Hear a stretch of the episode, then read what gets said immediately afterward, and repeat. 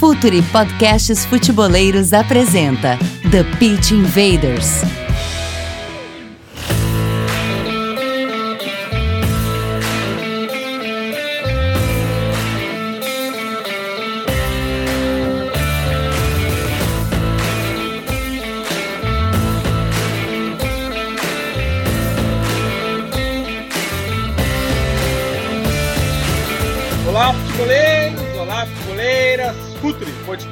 Apresenta The Pitch Invaders, episódio 204. Há 204 episódios eu falo o número do episódio e me, me dá uma surpresa. Uma surpresa, um orgulho, uma honra, uma felicidade. 204 episódios, sempre falando de maneira profunda e séria sobre o jogo.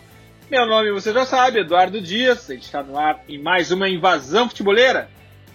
Futuri Pro, departamento de análise de mercado do Futuri, tecnologia, dados, observação e inteligência de mercado. Futuri Pro é um departamento completo para o seu clube, cresça esportivo e financeiramente, potencializa circunstâncias que estão mudando a ordem de grandeza dos clubes de futebol. Faça mais com menos, independente de estar na série A, B, C ou D do Campeonato Brasileiro, ou mesmo de liga de fora do país. Acrescente uma camada mais de informação para a sua tomada de decisão. Futuri Pro, comercial futuri.com.br. É hora da conexão. Gabriel Correia, nosso head de conteúdo. Dali, Gabriel. Tudo bem, Dinho? Prazer estar aqui em mais um episódio.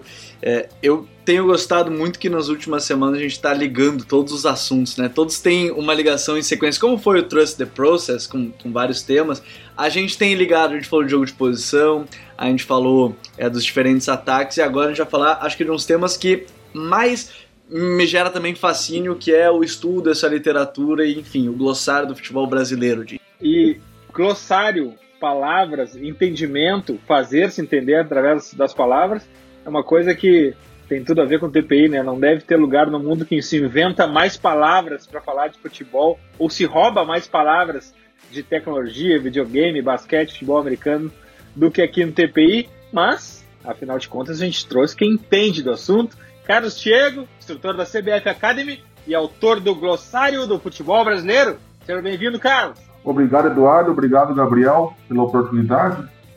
Obrigado e parabéns por 204 programas aí. Muito bacana poder contribuir com vocês e discutir um pouco sobre futebol, né? Discutir um pouco sobre o conteúdo relacionado ao futebol e obrigado novamente pela oportunidade de poder dividir com os espectadores aí a oportunidade de conversar um pouquinho sobre isso. Invaders, vamos invadir o glossário do futebol brasileiro.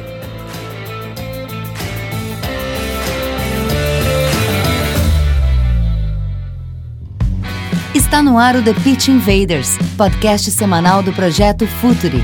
Cultura, análise e informação, com a profundidade que o futeboleiro merece.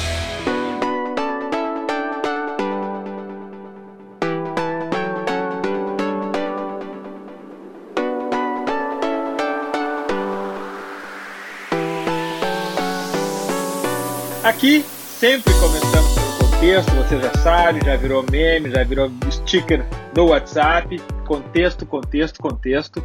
E é super importante esse contexto, Carlos, porque hum, a gente trabalha com futebol aqui, gerando conteúdo, fazendo cursos e prestando consultoria de inteligência de mercado para clubes, e sempre a gente se depara com a questão do glossário. E eu vou dar um exemplo muito claro para introduzir o assunto sobre o glossário, que nas plataformas é, de dados que a gente compra de, de empresas, geralmente de fora do Brasil, é, nas estatísticas, eu vou dar um exemplo muito fácil para todo mundo visualizar. Tal jogador tem tantos dribles. Aí a gente vai ver os dribles do jogador. Puxa, mas é isso que é o drible? Aí vai ver em outra plataforma, o jogador tem número diferente de dribles. Mas é isso o drible? O que, que é um drible? É passar correndo do lado? É partir da bola parada? É fazer uma firula? E para nós sul-americanos é tão diferente do drible, do, do, da visão que tem os europeus. Então, dito isso, eu falo para a gente contextualizar a importância de ter um padrão de linguagem, Carlos. Essa questão foi trazida por nós pelo professor Maurício Marques, que é o organizador do glossário, né? Ele é o nosso coordenador nos cursos da CBF. E quando ele vai trabalhar na Austrália como treinador de futsal, ele percebe essa preocupação que vocês têm, que vocês, que vocês apresentaram agora. E quando ele retorna de lá, né, trabalhando nos cursos aqui no Brasil, isso surge. E a primeira edição do glossário é de 2015. Na verdade, não é pra, a nossa tentativa não é unificar as palavras, pelo contrário, é ponto de partida para diversificar. Por quê? Futebol brasileiro, vocês né, que são da, região sul do país, têm expressões muito específicas. E um país com dimensões continentais, né? Eu me recordo que a primeira vez que eu tive um, eu, tenho, eu tive um grande treinador amigo meu, gaúcho e da fronteira, né? Que trabalhou aqui, eu sou de Bauru, no interior do estado de São Paulo. Ele trabalhou aqui no Noroeste, né? Carlos Dante Cardoso. E eu me recordo que foi a primeira vez que eu escutei pela boca dele a palavra casa-mata, por exemplo. Que aqui não é muito comum. Aqui a gente usa banco de reservas, né? E a goleira, que vocês falam tanto aí, né? É verdade. E, e, foi a primeira vez que eu comecei a prestar atenção nisso, né? Isso eu era um garoto, né? Então, eu acho que o Brasil, ele, na verdade, o, o glossário foi com a tentativa da gente abrir uma discussão de tão rico e tão plural que é o, que reflete no glossário e que é o futebol brasileiro. Que eu acho que é essa que é a questão que eu foram pelas minhas mãos, né, que acabou se concretizando o projeto, né? Mas é uma contribuição coletiva de muitos, de muitos treinadores, de muita gente, né, que tanto foram observadores, como o próprio Rodrigo Leitão, que passou aqui recentemente no podcast, né, como outros treinadores, né, e de alunos do curso que criticaram, outros professores, outros instrutores, e a ideia é essa, que ele esteja aberto à construção coletiva, porque eu acredito muito, o professor Maurício me acredita muito nisso, nessa pluralidade que é o futebol, essa diversidade que é o futebol praticado em âmbito nacional. Professor, é, eu acho que isso é muito importante para a gente entender. Essa da casa mata, goleiro, eu acho muito engraçado quando eu vou conversar com os outros amigos também que eu, eu falo. Acho que farda, eu acho que fardamentos também, alguém já manifestou uma, uma surpresa quando eu falei fardamento. Então, eu acho muito curioso isso e, e, mostra também pelo tamanho que é o nosso país a diversidade de, de culturas, formas de, de ver futebol. E, e algo que a gente comenta aqui, e eu queria muito saber a sua visão, é, e eu acho que é, é, tão importante quanto o glossário, é que o glossário ele também traz um pouco do que é o futebol brasileiro, né? O que é o futebol brasileiro? Porque a gente está falando do que são as palavras, mas o glossário traz o que é o futebol brasileiro. E, e, eu queria saber qual é a importância que vocês veem, justamente quando inicia essa questão do glossário, de, de deixar uma marca, de, de, deixar registrado, porque a gente já perdeu tanta coisa por falta de registro né, do futebol brasileiro. Como vocês observaram que era necessário estar registrado tanta coisa que imagino que para o futuro, futuras gerações, quando a gente não tiver aqui também, isso vai servir para eles lerem e, e, e observarem: nossa, isso aqui era o futebol brasileiro, isso aqui é o futebol brasileiro, professor. É, sua pergunta, Gabriel, me remete a duas questões. Uma de caráter mais institucional, né, da, da, da CBF Academy, e uma mais de caráter pessoal. Vou começar pela primeira, né? É um esforço que nós temos, sim, na CBF Academy, liderada pelo professor tanto Oswaldo como o professor Maurício, de essa preocupação, sim, de registrar o conteúdo produzido em território nacional. É, com todos os, os, os nossos, nossos desafios né, que nós temos na construção do futebol, o Brasil sempre foi muito inovador nas práticas de futebol, né, ao longo da sua história. A gente, a gente desde os primórdios, por exemplo, a gente lembra de Paulo Machado de Carvalho, da nome para o Pacaembu, né? E as práticas inovadoras que ele lançou já na Copa de 98, tanto da gestão, e por aí vai, a preparação física, treinamento de goleiro brasileiro, os treinadores brasileiros muito, muito inovadores e criativos, né? Então essa é uma preocupação, sim, que a gente tem de registrar é, vocês aí no Sul, por exemplo, uma tradição muito forte com os treinadores, né? Os últimos treinadores da seleção, todos gaúchos, né? Então a gente percebe muito fortemente a necessidade desse registro mesmo, né? A gente sente essa, essa procura do, do, do público, né? Com a questão tanto dos nossos alunos, né? Dos nossos profissionais que fazem os cursos, quanto a mídia em geral, como é importante ter esse registro. Então essa é uma preocupação que sempre teve o professor Oswaldo e o professor Maurício. E o glossário, ele ele consegue, de alguma forma, passar um pouco por isso. E como ele é uma edição que ele é, ele é a segunda, né? Como eu disse, a primeira foi só feita de forma, de forma impressa, né? Essa segunda digital permitiu essa, essa, maior disseminação.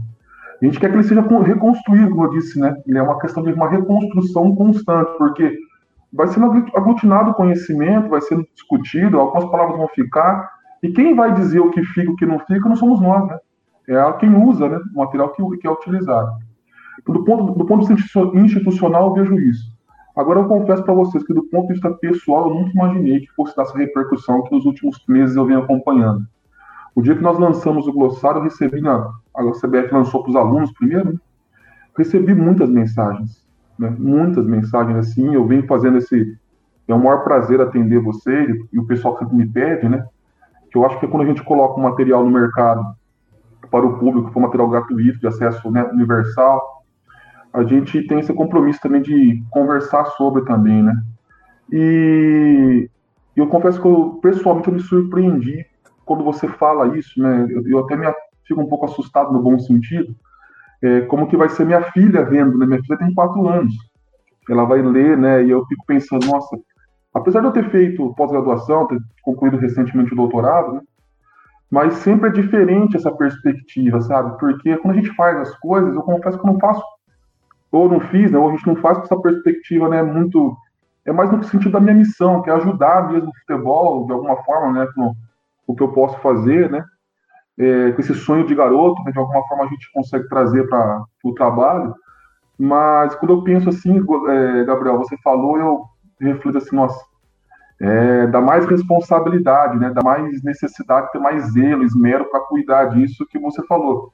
É difícil pensar isso num país da dimensão do Brasil, da importância que ele tem para o futebol mundial, né? Então, eu confesso que dá uma ponta de, de, de até de, de, ansiedade, assim, falar, nossa, eu não tinha parado para pensar nisso, né? Do tamanho dessa responsabilidade e desse e, e do tamanho que isso pode tomar, né? Então, é, é um pouco diferente para mim, eu confesso. E também, Carlos, é um trabalho infinito, porque afinal de contas a linguagem é um organismo vivo. A cada dia ela, só ela se atualiza e de alguma maneira também com essas questões uh, de redes sociais, de conectividade, uh, se utiliza muito expressões estrangeiras, se utilizam muitas expressões. Bom, aqui aqui no Futre a gente, eu acho que é um pouco um, um, ponto um pouco fora da curva, porque a gente usa muita expressão de basquete, de futebol americano, de videogame, mas também isso demonstra uma certa tendência. O futebol também vai adquirindo uh, essas novas, uh, esses novos vocabulários, essas palavras que definem jogadas, situações, posições, posturas.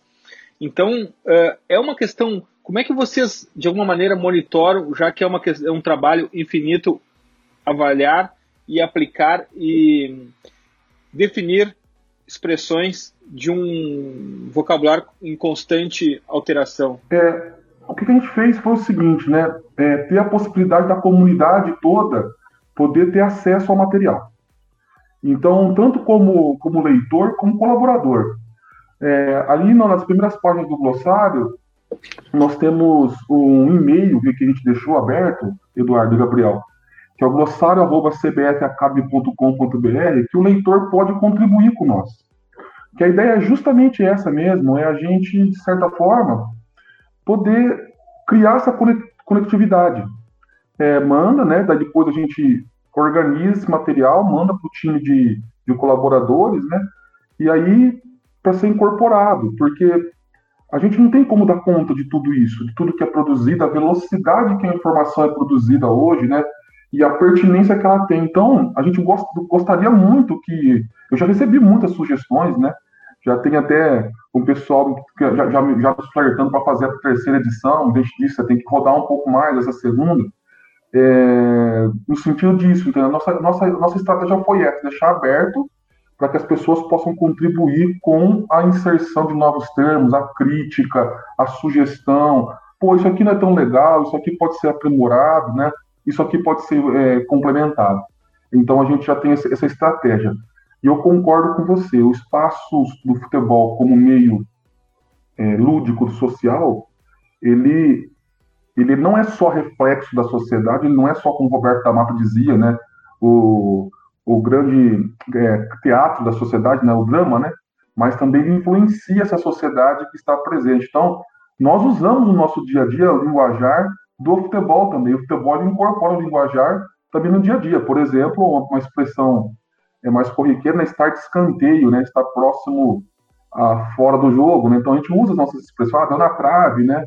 é, foi quase, né? Então, essa relação ela vai existir, sim, eu concordo, e ela, eu acho que ela é super, eu acho que ela é super produtiva. Eu, é, isso mostra o desenvolvimento que a modalidade né, e a sociedade vai sendo é, experimentando, né? E o futebol como um produto do, né, da cultura humana, ele pode ser um potente espelho, né? Um potente, uma potente janela para gente observar isso também. Uma coisa que é, eu, eu achei bem legal de ver no glossário, professor, é que é, além da, da, da, separação que é perceptível e, e, é dividida em capítulos, né? A questão da técnica, a questão da tática, a questão de outras outras é, situações, modelos de jogo. É, como fazer, por exemplo, porque a gente é conhecido como o país do futebol e aquela questão técnica ela sempre sobressai a qualquer outra coisa. Como foi para vocês terem essa ideia de dividir bem, né? Para deixar bem claro, ó, isso aqui é técnica, isso aqui é tática, isso aqui é um modelo de jogo, isso aqui é, é, é uma outra situação, porque de uma certa forma ajuda também a diminuir as confusões, talvez, entre modelo e tática, do que é o esquema, do que não é, é essa técnica também, dizer que uma coisa é técnica, outra coisa é tática. Como é que foi para montar também isso para conseguir dividir tudo ao mesmo tempo que uma coisa está ligada com a outra? Eu acho, Gabriel, que a sua fala é, é sensacional. A gente divide de forma didática as coisas para poder estudar, para poder treinar, para poder compreender, né? Mas é, as coisas acontecem de forma dinâmica, complexa e simultânea. A técnica, eu costumo dizer que técnica, tática e estratégia é como se fosse raio, relâmpago e trovão. A gente até cita isso nos documentos da Comembol, que é um manual orientador, é, que vem que é o mesmo fenômeno que você olha de diversas formas. Ele se manifesta de diversas formas. O raio é descarga elétrica, né? A gente não vê a descarga elétrica, que pode ser, se eu não me engano, né? Se eu estou lembrando das aulas né, de ciências, né? Do solo para a nuvem, da nuvem para a nuvem, da nuvem para o solo, né? Uma descarga elétrica.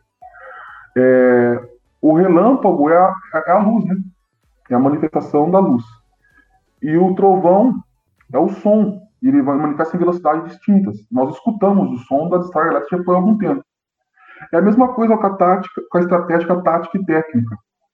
A estratégia é o plano. O jogador ele é estratégico, ele planeja a sua ação. Num curto espaço ele, ele, ele analisa, planeja para executar.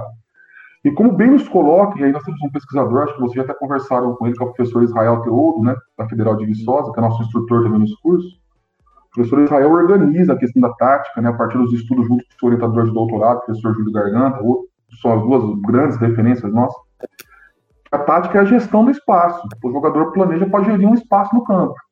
E a técnica é o uso do corpo, né? Daí a gente se sustenta num autor chamado Marcel Mousse. Existem várias definições na literatura.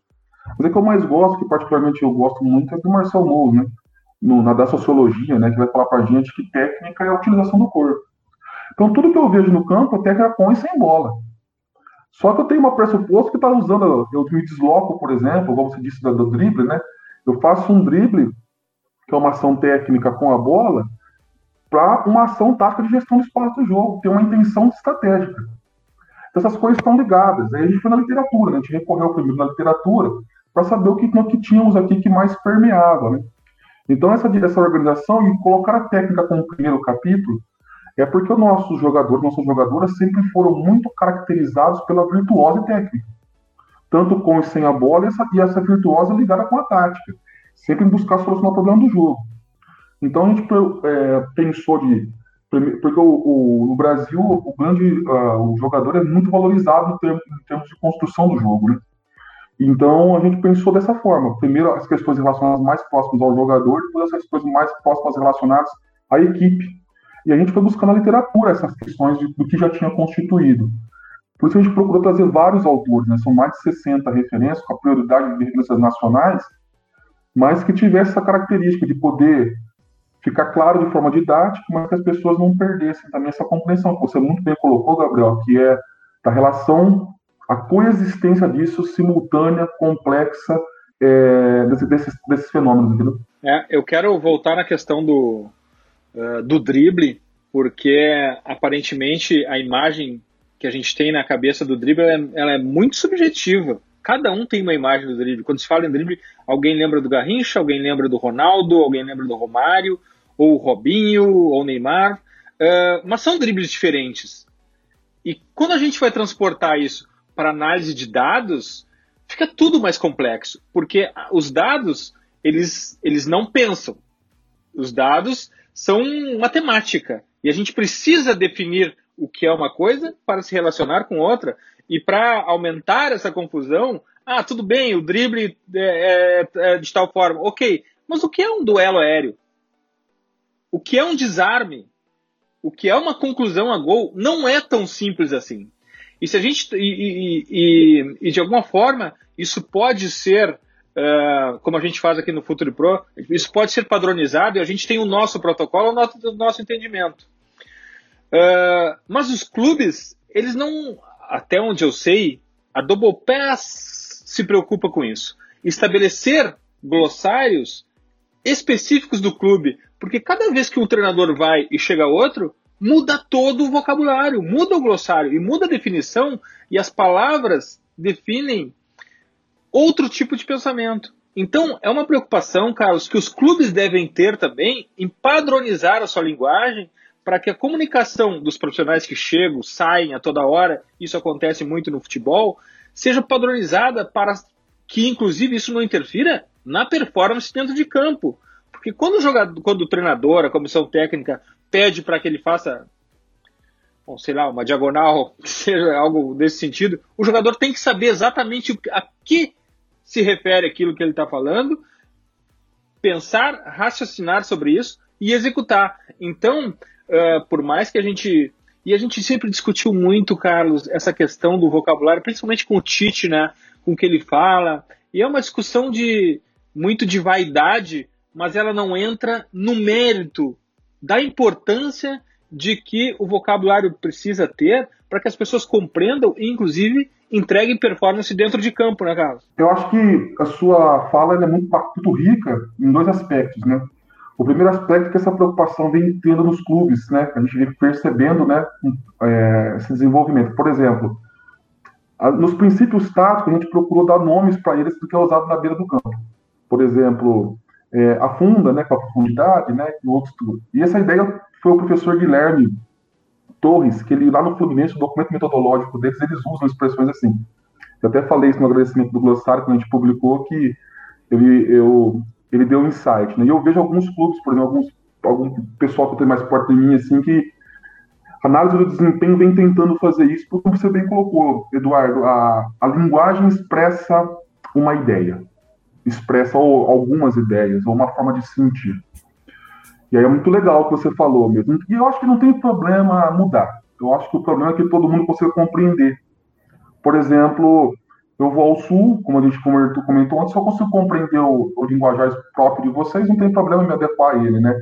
O importante é que aquele, aquele espaço social compartilhe daquelas, daquela, daquela linguagem consiga se, é, se relacionar. E não vai ser estanque, ela vai modificar mesmo, ela vai sofrer influência, né? por exemplo, um conceito que chegou ao Brasil muito antes, né? Se eu não me engano, né, posso estar enganado, mas com o Cláudio Coutinho, que era o overlapping, né, que é a ultrapassagem. A gente incorporou ele né, no nosso, no nosso é, vocabulário futebolístico. E isso é muito legal. O segundo ponto que eu, que eu achei que, que foi a primeira parte da sua fala, que eu gostei muito, assim, eu acho muito legal, que eu, eu, eu, trabalhei como analista há algum tempo, tanto na, no São Paulo Futebol Clube como na Seleção Brasileira e na Sub-20. E a gente sempre falava a questão da análise quantitativa e a qualitativa. Porque eu acredito muito nessa questão da análise qualitativa, elas andam juntas, essas duas fontes de informação, porque o futebol, na minha concepção, o que, o que diferencia o futebol é o intangível. É a paixão. É a forma que você não apenas lê. A objetividade ela é inerente ao esporte. O esporte procura a objetividade para melhorar o desempenho. Mas o que fez o futebol ser o futebol é a, o que é intangível. É aquilo que a gente às vezes não explica e a gente sente, igual você falou do drible. O drible pro Garrincha era, era eu penso eu assim, vendo, né? Que era uma forma, era uma forma que ele tinha de superar é, adversário de uma forma singular, muito singular. E o brasileiro incorporou aquilo, né? aquela representação simbólica, o que, que era para uma criança ou um jovem brasileiro nos anos 50, 60, e no Maracanã, na altura da geral, né, era na altura do campo, e via aquele homem, né, que tinha um joelho vendo vara do valvo, né, e ele, próximo da baliza do escanteio, no lugar que a gente, vamos dizer, era da, da linha da, da, do máximo do escanteio, na região mais longe do centro do campo, né, ele conseguir desequilibrar o jogo menos, mesmo estando longe do centro da, da, da, da decisão. Aquilo é uma potência social muito importante, porque a pessoa se identifica, ele representa aquele brasileiro que está à margem da sociedade e precisa superar, driblando os problemas da vida, dois ou três adversários para garantir a subsistência. Então eu vejo, e aí vocês no Sul têm uma particularidade, um jeito muito singular de praticar futebol, que é de vocês, né? que é um jeito é, muitas vezes outras regiões do país não entendem, mas não entendem as condições climáticas e as influências históricas que levaram vocês a praticar esse jogo, que é o Brasil também. Né? Então, quando eu vejo isso, eu vejo que o intangível, Eduardo, é, é para mim, o intangível que me, que me brilha os olhos. É aquilo que eu não consigo medir, é aquilo que eu não consigo, que eu não pego, que eu sei que está lá. Mas eu, mas eu não sei como, eu não sei como é o que faz a diferença. Para mim, é o que faz é o que diferencia. O intangível é o que faz a diferença do Brasil, né? Na, é, vamos dizer assim, tem um tipo de futebol, mas que diferencia ele apenas um pênalti da Itália, que tem outro tipo de futebol e tem sucesso. É o intangível que faz essa diferença. São escolas que representam escolas, tradições, culturas que se quando a gente vê uma equipe no campo, o torcedor, né, ele se, ele se identifica com aquela equipe por um conjunto de valores que a gente não mensura, né? Se eu fiz claro, mas eu passando um pouco por isso. Quando eu olho para minha equipe no campo, muitas vezes eu, preciso, eu quero me identificar né, com aquilo, porque é, aquilo é uma parte de mim que me representa, né? Então é aí que dá a complexidade, que vem a pergunta: como eu dou métrica para isso? Como eu dou métrica para isso? Né? Eu acho que é o que vocês enfrentam diariamente, né? E, e, e é muito legal isso, professor, porque, assim, é, a gente está falando de um país gigante, né? diversas formas. Se a gente sair daqui de Porto Alegre e for para Curitiba já é uma coisa diferente, se for para Florianópolis já é outra coisa diferente, a gente está na região sul ainda. É, a minha questão é quando a gente fala das influências de um país tão miscigenado que é o nosso. Sim, influência italiana, influência portuguesa, influência espanhola, enfim, de tudo quanto é país que já, já teve um pouco aqui no Brasil quando a gente fala do glossário, é, você falou da literatura ser de preferência a nacional, obviamente. Mas e quando acontece de algo, talvez a gente não, não sei se é não ter a palavra, não ter algo é, na literatura, algo escrito, e aí vem esse estrangeirismo ou vem algo de fora que é uma influência brasileira. Como vocês fizeram esse processo também? Porque, de novo, já é um país gigante, já são várias culturas e ainda tem influência de diversos países que vieram para cá antes de, de, tudo. Ah, a gente procurou, de certa forma, né, que a gente tem uma cultura muito profícua na modalidade. Mas a gente, eu acho que um, um dos pontos que a professor Maurício, professor Oswaldo sempre nos fala é o seguinte: a gente não pode se fechar os olhos porque é produzido de boa qualidade no mundo, né?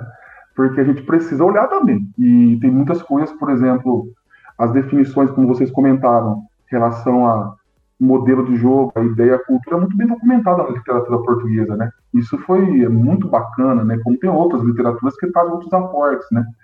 E esse mundo moderno nos permite isso, essa conectividade, essa interação, essa troca, assim como a gente usou no passado recente, questões da Itália, da, da própria Espanha, da própria Inglaterra, né? Então, eu acho que um dos grandes desafios é, é estar aberto às contribuições que também a gente leva para eles também, né? Eles procuram entender nós, né? Como que nós fazemos, né? Como que nós, o que que isso significa, né? É, como que isso é, é, ele está sempre presente. E é legal que o Brasil sempre esteve aberto, né?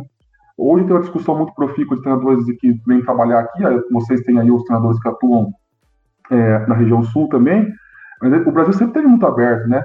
No começo do século passado, teve outros treinadores que passaram aqui, tanto da, da América do Sul quanto dos países europeus, né? E nós tivemos muito tivemos e estamos muito fora do país ainda, né? Muito presentes também. E eu acredito, viu, é, Gabriel, que cada vez mais essa, troca vai estar presente. Eu acho que nesse mundo nosso é saber lidar com a. Eu acho que o que o Eduardo falou, aquilo que me serve, né? eu posso, isso aqui é, me, me, me, me, ajuda a me explicar, né? Eu acredito que esse exercício é um exercício fabuloso. Tem coisas que do Gonçalo que não vão ajudar, mas tem coisas que podem ajudar a dar um caminho. E tem coisas que precisam ser trocadas, né? Então eu acho que se todos os clubes conseguirem, né, de, de alguma forma, é, conseguir absorver o que, é, que pode ser importante, e às vezes, por exemplo, igual você comentou, um clube com tradição é, de uma influência italiana, meu doutorado é uma, uma instituição que tem muita influência italiana, é a ferroviária aqui de Araraquara, pode beber mais nessa fonte, o outro pode beber mais na outra fonte, o outro uma, uma, uma tradição diferente pode beber na outra fonte. Eu acho que eu acho que é aí que está a nossa riqueza. Eu acho que é aí que está nosso brilho, que é a nossa pluralidade, como eu disse, né? Essa diversidade é o que me encanta. Eu vou falar para você que toda vez que eu vou ao Sul ou tenho oportunidade ao Nordeste, eu procuro assistir um jogo né, no campo. E antes da pandemia, que permitia isso, né, a gente tinha a possibilidade. Eu fui uma vez na Arena do Grêmio, não tinha oportunidade no Beira Rio aí. É fantástico a diferença. Você fala, nossa, cara, é... eu acho que é isso que faz o nosso futebol. Nós temos jogadores alto, rápido, veloz, lento, técnico. A gente temos jogadoras de uma característica, de outra, e a, e a gente, e todos eles são brasileiros e brasileiras, né? Que país no mundo pode se orgulhar de ter Pelé e Marta, né? Então, como nós maiores expoentes, né? Que país no mundo pode se orgulhar de ter Alisson, aí gaúcho, né? E ter Tafarel, né? Pode se orgulhar de ter Aline Reis, ter a Nicole de Santa Catarina, que eu trabalhei com ela. Então, você vê as goleiras. Né? Então, é, essa pluralidade, a gente teve Copas do Mundo que tinha que ser olhava no banco de reserva da seleção brasileira jogadores que não foram convocados que jogariam qualquer seleção do mundo, e isso acontece ainda hoje. Então, a gente, é, é, essa beleza, vou falar para vocês que me encanta, viu? Isso me encanta muito, me encanta muito. Não, e até se a gente ampliar isso para o mundo, a gente consegue ver negros na seleção alemã, a gente consegue ver um goleiro negro na seleção japonesa também, da sub-17 ou sub-20, e ver que essa. E se a gente olhar vídeos de Copas do Mundo de 20, 30 anos, era todo mundo muito padrão, exceto a brasileira, que sempre foi miscigenada, mas essa miscigenação começa a invadir outras seleções também. E onde tem miscigenação eh, de raça, também tem miscigenação de cultura e de vocabulário. Se o futebol começou com palavras que, se a gente for buscar a etimologia, é totalmente é, anglo-saxônica, totalmente inglesa, porque foi a Inglaterra que começou com a Revolução Industrial a carregar o futebol pelo mundo inteiro. Agora, de alguma maneira também, Carlos, a gente está sofrendo uma pequena revolução, que é a chegada muito forte de treinadores estrangeiros pro, no Brasil, e, obviamente, eles vêm com a mochilinha deles cheio de palavras. Se não palavras estrangeiras, também uh, novas palavras para novas, novos modelos de jogo, jogo de posição, por exemplo, que é algo novo que, que, que começa a ser difundido no Brasil, o pressing, a pressão pós-perda. Então, essa mudança, ela está efervescente aqui agora, né, Carlos? Eu acho que eu sou um, eu sou um otimista, sabe? Acho que vocês já perceberam, Eduardo Gabriel. Eu sou, eu sou um otimista, cara. Eu sou, eu acredito em, acho que professor, né? Acho que o professor é um pouco isso, né? Da questão da pedagógica. Eu acho que a gente está vivendo a maior revolução do futebol brasileiro. É assim, ela, ela, é silenciosa, ela é, ela é constante, ela é, ela é, ela é importante. Tem os desafios que nós né, enfrentamos com, todo, com todo o desenvolvimento que ocorre, né? E eu acho que a presença deles é muito importante para a gente, para a gente poder ver o que, que nós podemos ter, o que, que a gente podemos, o que, que vai ficar, qual que é as lições que nós aprendemos, né? É, vocês aí no Sul tem muito perto a, a, a Bacia do Prata, né? Que vocês têm relação com, com Buenos Aires e Montevideo, muito importante também. A América do Sul também nos ajudou muito, nós ajudamos muito. Então eu costumo dizer que esse momento histórico é um dos momentos mais ricos que nós podemos viver no futebol. Eu acredito muito, Eduardo Gabriel, que nos próximos 10 anos, 2030, a gente vai ver uma, uma outra explosão, porque tem muita coisa. É, esse, esse, esse, debate, até essa oportunidade que a gente está tendo aqui de discutir futebol, eu não consegui imaginar 10 anos atrás. Eu não conseguia imaginar nessa. Igual vocês, o conteúdo que vocês trazem semanalmente, quase, é, uma profundidade, igual você falou, de trazer termos, discutir com especialistas, dialogar. Isso é de uma riqueza que eu não consegui, assim, eu, eu, eu, me formei em 2006 em educação física, né? E eu não consegui imaginar que isso em tão pouco tempo ia acontecer. Então eu concordo, eles trazem porque a linguagem, seja com a linguagem física, a linguagem, a linguagem é falada, né? Ela traz concepções e formas de enxergar a forma de, o, o, o fenômeno de forma diferente. Então eu acho que a gente, quando a gente consegue olhar aquilo, consegue entender, a gente consegue julgar e falar, ah, isso aqui serve para nós, isso aqui é, é, pode ser mais adequado. E nesse sentido, eu vejo que é um dos momentos mais fantásticos de discussão, de crescimento. Vocês da imprensa muito qualificados, imprensa no sentido da, do meio, né? É muito qualificados, cara. Eu vejo assim, eu falo, nossa, cara, é, eu não consegui imaginar isso, né, na, na, na, no volume que tem. Então, nesse sentido, eu vejo de forma muito importante, muito importante, assim como nós também durante muitos anos e ainda hoje levamos nossa cultura para vários lugares do mundo que, é, que também é ressignificada. Chega lá também é, é, é, é, uma nova leitura, porque nem, muitas vezes não é possível fazer a, as apropriações, tem sempre, sempre, interpretações, né? Por isso que as traduções de texto, por exemplo, não são literais, né? Tem adaptações para você poder entender e dialogar com aquilo, porque aquilo é um fenômeno que precisa ser compreendido pelo outro. E olha que coisa magnífica, né? Eu trago as minhas ideias, e, por exemplo, vocês estão aqui como se fossem um jogador. Vocês têm as suas ideias. Quando elas colidem, aí dá um produto, né, um, uma forma de jogar, que é a interpretação do que eu interpretei do que vocês sabiam e vocês do que eu sabia. E a gente na, expressa isso a partir de uma amálgama. Pode surgir uma outra coisa totalmente distinta.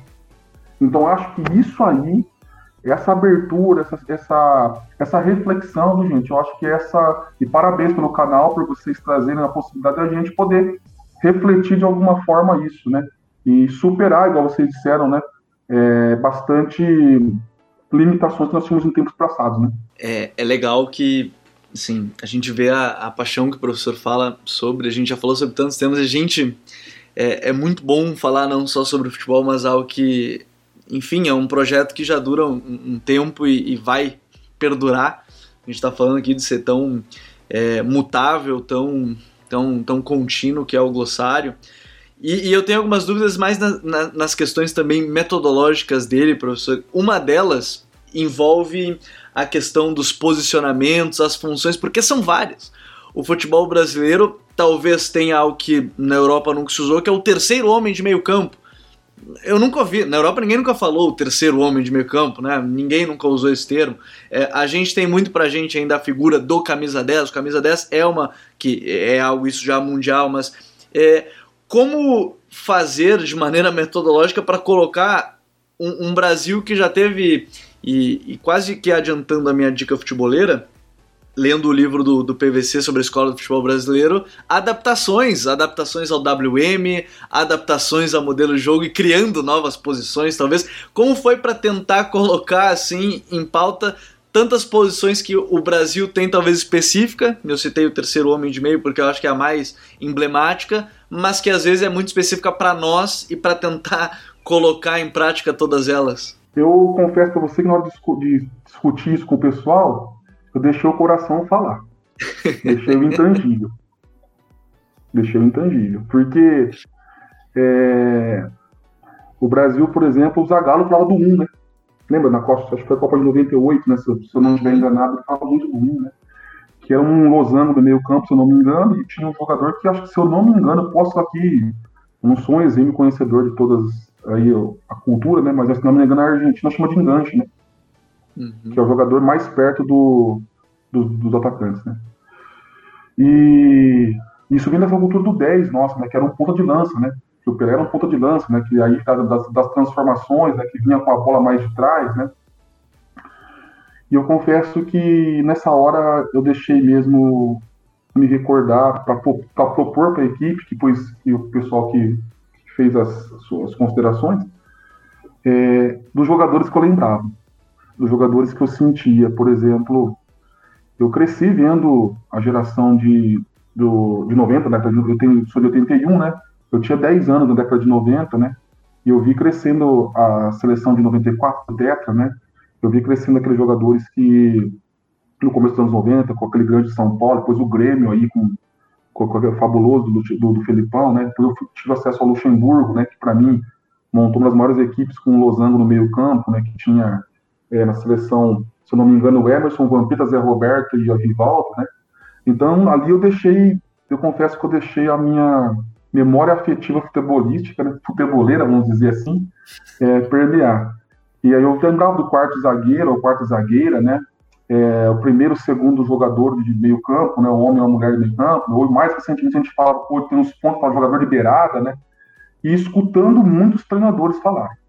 E escutando muito eles falarem. É, é, as, as, as eu tenho a oportunidade de estar nos cursos, eu faço auxílio na coordenação dos cursos, então eu, eu consigo estar da C a com eles. Aí eu ficava anotando, cara. Eu estava na aula e eu ficava anotando os termos que mais aparecia. E os, as, as, funções. E legal que se fosse de função e posição, que no Brasil a gente dá. Acho que a gente foi inovador nisso, falar da função. A o nome da posição reflete a função do, do, da, da pessoa, né? Uhum. E a gente. Eu ia anotando isso, cara, para poder a gente, de certa forma, tentar trazer uma contribuição que fosse mais plural possível, né? E eu acho que ela vai aumentar, né, agora com as novas formas de poder se conectar. Mas falando para você, e tentando ligar com a minha fala anterior, é eu deixei minha memória afetiva e essa organização trazer, porque é, eu acho que o que, que ficou para a gente, né? Como que não fala de ponta no Brasil, né? Até o Tele ligava, o, o Jô Soares ligava para o Tele, né? E pedia, né? Bota ponta, Tele, né? Na década de 80, né? Então, porque o ponto era muito importante para a gente, né? É muito importante para a gente, né? Não deixou de ser. Os laterais nem se fala, né? A gente teve as primeiras seleções que laterais eram atacantes, na verdade, né? De, a nossa memória. Então, assim, foi um pouco disso, gente, que eu tentei. Confesso para vocês que eu tentei, de certa forma, é, deixar o coração bater mais alto, né? A, a parte mais qualitativa e não, não, tangível, né? Da nossa formação. É, inclusive, o lateral. Uh, é, lateral é a posição mais influente do futebol brasileiro no futebol mundial. A ponto de, na Europa, lateral brasileiro ser o nome de uma função. O lateral ele pode ser alemão, italiano, mas se ele vai ao fundo, ele é lateral brasileiro. Outro ponto mágico do futebol, Carlos, é a numeração. O 5, o 2, o 6, o 10, o 9. É... E o 5 a gente sempre tem uma confusão também quando a gente conversa com, com nossos amigos portugueses, porque para eles é o 6, né? Na, na Espanha, em Portugal, é o 5 é o 6. E vocês abordam também, vocês colocam essa essa numeração, essa magia do futebol? A numeração, não sei se a gente abordou, confesso que você não me recordo, né? Mas, por exemplo, o Santos tem uma forma singular que ele mantém as camisas até hoje. Uhum. O 2 é zagueiro, né? Porque vem do, vem do sistema piramidal, né? Que era 1, 2, 3, 4, 5, 6. Aí depois que a gente introduziu, mudou que ficou é, o 6 lateral no nosso caso aqui, né? que lá o 6, se eu não me engano, chama-se trinco, né? Se eu não me engano, né? Na frente da área. É, não, a gente, a gente é, não tentou entrar no, no, número em si, mas não tem como a gente, você falou do lateral brasileiro, né? Mas a 10 é, o Pelé modifica a questão da camisa 10, né? Então, assim, toda a aura que cria é porque ele imortaliza uma forma de ser de, um, de uma forma de. Ele personifica uma forma de atuar no futebol que é muito, muito, muito singular a, após ele jogar. E assim o 9 também, né? Como canta Kant, né? O centroavante é o mais importante, né? Então, assim, é, a gente vai refletindo isso, né? Como não lembrar né, de 11 com Romário, né? A gente lembra basicamente ao mesmo tempo, né? É, sete de Garrincha, né? Então, assim, eu acredito que essa memória afetiva ficou assim, tenho certeza que ela significa. E as camisetas, né, mudou muito nos últimos tempos com a questão da numeração fixa, né, mas nós fomos sim muito singulares, essa questão das camisetas representarem os números, né, joga de oito, né, joga de oito, né, e aí o próprio professor Zagallo, né, quando ele, em 70, né, falando de modelo de jogo, de ideia de jogo, ele coloca os 5, 10 para jogar junto. É, um joga de 7, mas são 5, 10, né? que eram 10 nos seus clubes, se eu não me engano. É isso, né? Jairzinho, Tostão, Pelé, Rivelino e Gerson, né? É isso, né? Se não estou enganado, né? Uhum. É. E aí ele inaugura, ele, aí falando de influência, né? Aquele livro Anjos Brancos do Real Madrid, né? O, uma passagem, se não me engano, que o Florentino, que é o atual presidente, que era presidente do Galáctico, fala que ele aprendeu com a gente que os melhores têm que jogar. Então, daí que vem a ideia dos Galácticos, né? Põe os melhores para jogar. E eu concordo com ele, né? E quem que teve os 5, os 10, né? Fomos nós, né? Os mais antigos ficam loucos, que hoje a numeração não vai de 1 a 11, era fácil, né? Você, ele pegava de 1 a 11, ele sabia qual posição era, era qual jogador.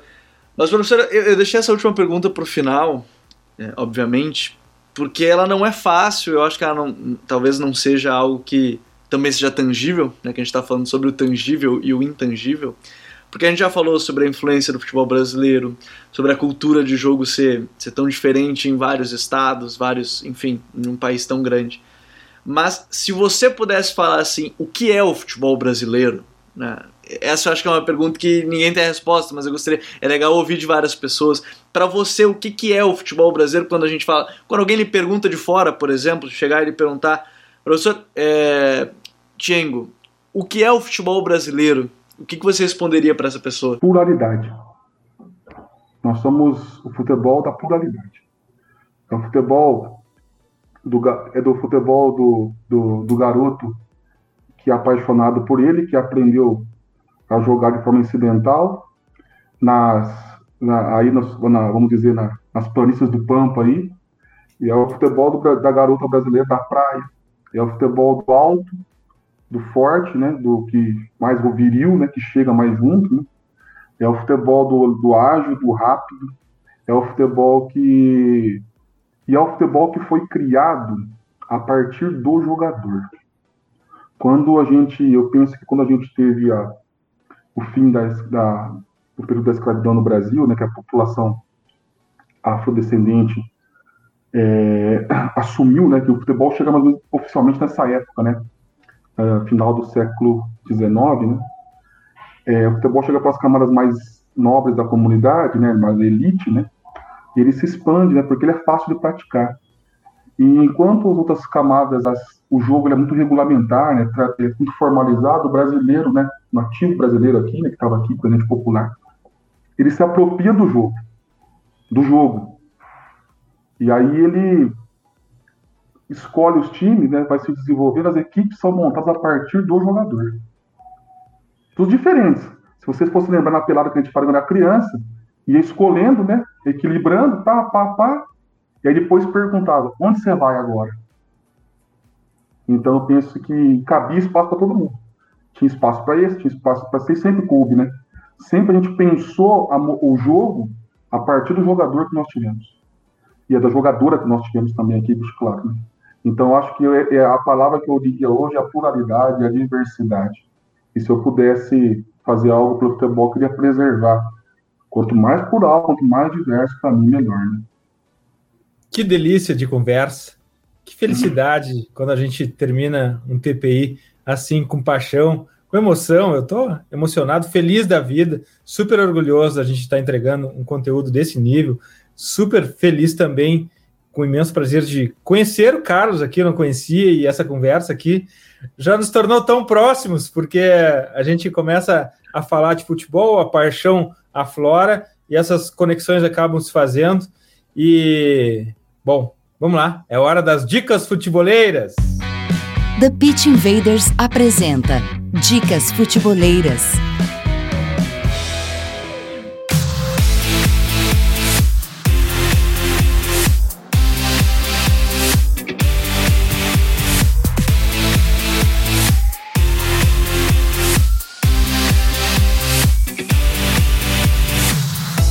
A minha dica futebolera dessa semana, ela é relacionada, diretamente relacionada a algo que eu tenho gasto muito tempo estudando, que é um, o City Football Group Storogly Complex. How City Football Group is redefining soccer club ownership. Bom, é complexo mesmo. Como o City está redefinindo o negócio de multiclubes.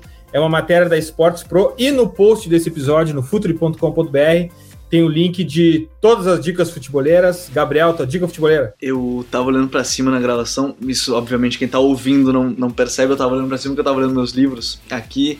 Porque um deles que eu vou indicar eu citei durante o, o programa, que é o, a Escola do Futebol Brasileiro, que é fantástico com PVC, é muito legal. Ainda não terminei, já estou indicando porque eu estou gostando muito, então já estou indicando, é, mesmo não tendo é, finalizado.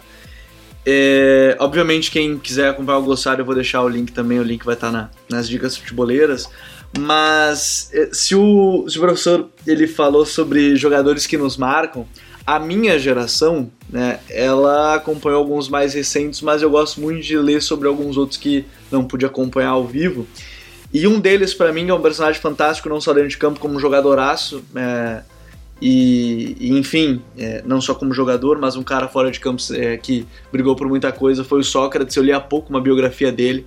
Sócrates era um jogador fantástico, uma posição que ele talvez seja difícil de a gente definir, pô, ele, ele era o 8, mas, cara, o Sócrates fazia tudo que a gente quiser. Se pedia pra ele ser o 5, ele ia ser o 5, se pedisse pra ele ser o 10, ele ia ser o 10, ele, ele podia fazer qualquer coisa naquele meio campo, ele o Falcão, então, é, nem se fala, o Falcão mais daqui. Então eu indico essa biografia que eu tenho dele. É, essa é escrita pelo Tom Cardoso, eu sei que tem uma outra também é, eu só não me lembro quem foi o jornalista que escreveu também a outra, a outra biografia do Sócrates.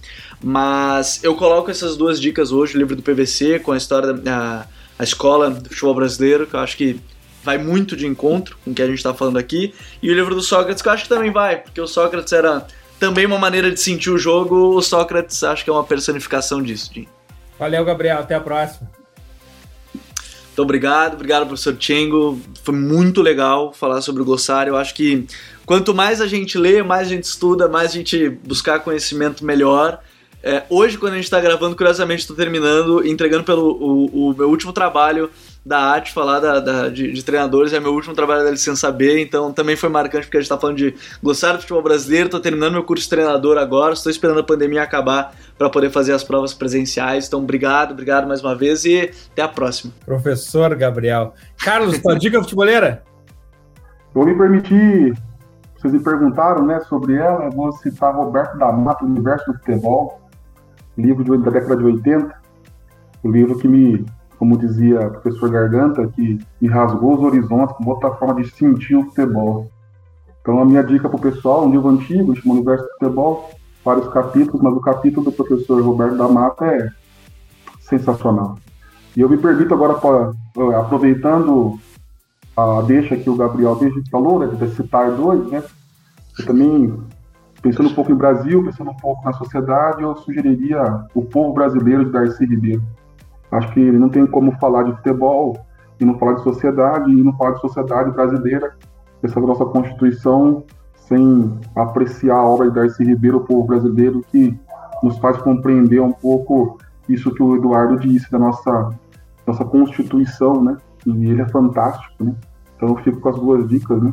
São dois autores nossos, nossa literatura, sociólogo e antropólogo, que eu acredito que possam nos ajudar a a refletir um pouco das relações do futebol, nossa sociedade e a nossa vida. Era isso, gente. Espero que tenham gostado e estou à disposição para qualquer desafio aí. Muito obrigado pela oportunidade de falar de futebol com vocês. Carlos, a gente que agradece não só o teu trabalho, que foi o que nos conectou a esse podcast, mas também a tua paixão pelo futebol, a tua paixão pelo jogo. Muito, muito obrigado, Carlos. Volte sempre aqui no Futuro, volte sempre, sempre aqui no TPI. Vai ser um prazer para a gente. E só para, antes de encerrar, eu queria deixar registrado, né, se fosse possível, uma mensagem que eu sempre tento deixar. É, e eu queria parabenizar vocês, né, porque você falou que nós fazemos conexões, né? Você sentiu a conexão, né? Eu acho que é o intangível que nos, que nos, que nos toca, né? E dizer que todas as vezes que vocês precisarem, estou à disposição, porque quando eu fui um garoto que tentei ser. Você falou do Sócrates, né, Gabriel? Eu tentei ser o Zete, o ídolo de do Zete. Eu tinha até a roupa dele, né? Vivia aquela experiência de, de ver ele jogar. E eu sempre digo que eu tento trabalhar pelo que mais brasileiros e brasileiras possam ter essa, essa mesma paixão que nós vivemos, né? Eu acho que quando a gente. A minha causa é essa, né? Que a gente permaneça com esse futebol e incentive brasileirinhos e brasileirinhas que amam, que amem esse esporte que nos representa tanto. Muito obrigado. Invaders, graças por estarmos juntos em mais este TPI, futeboleiras, futeboleiros, nós somos o Futuri e temos um convite para vocês. Pense o jogo. Abraço e até a próxima invasão, The Pitch Invaders.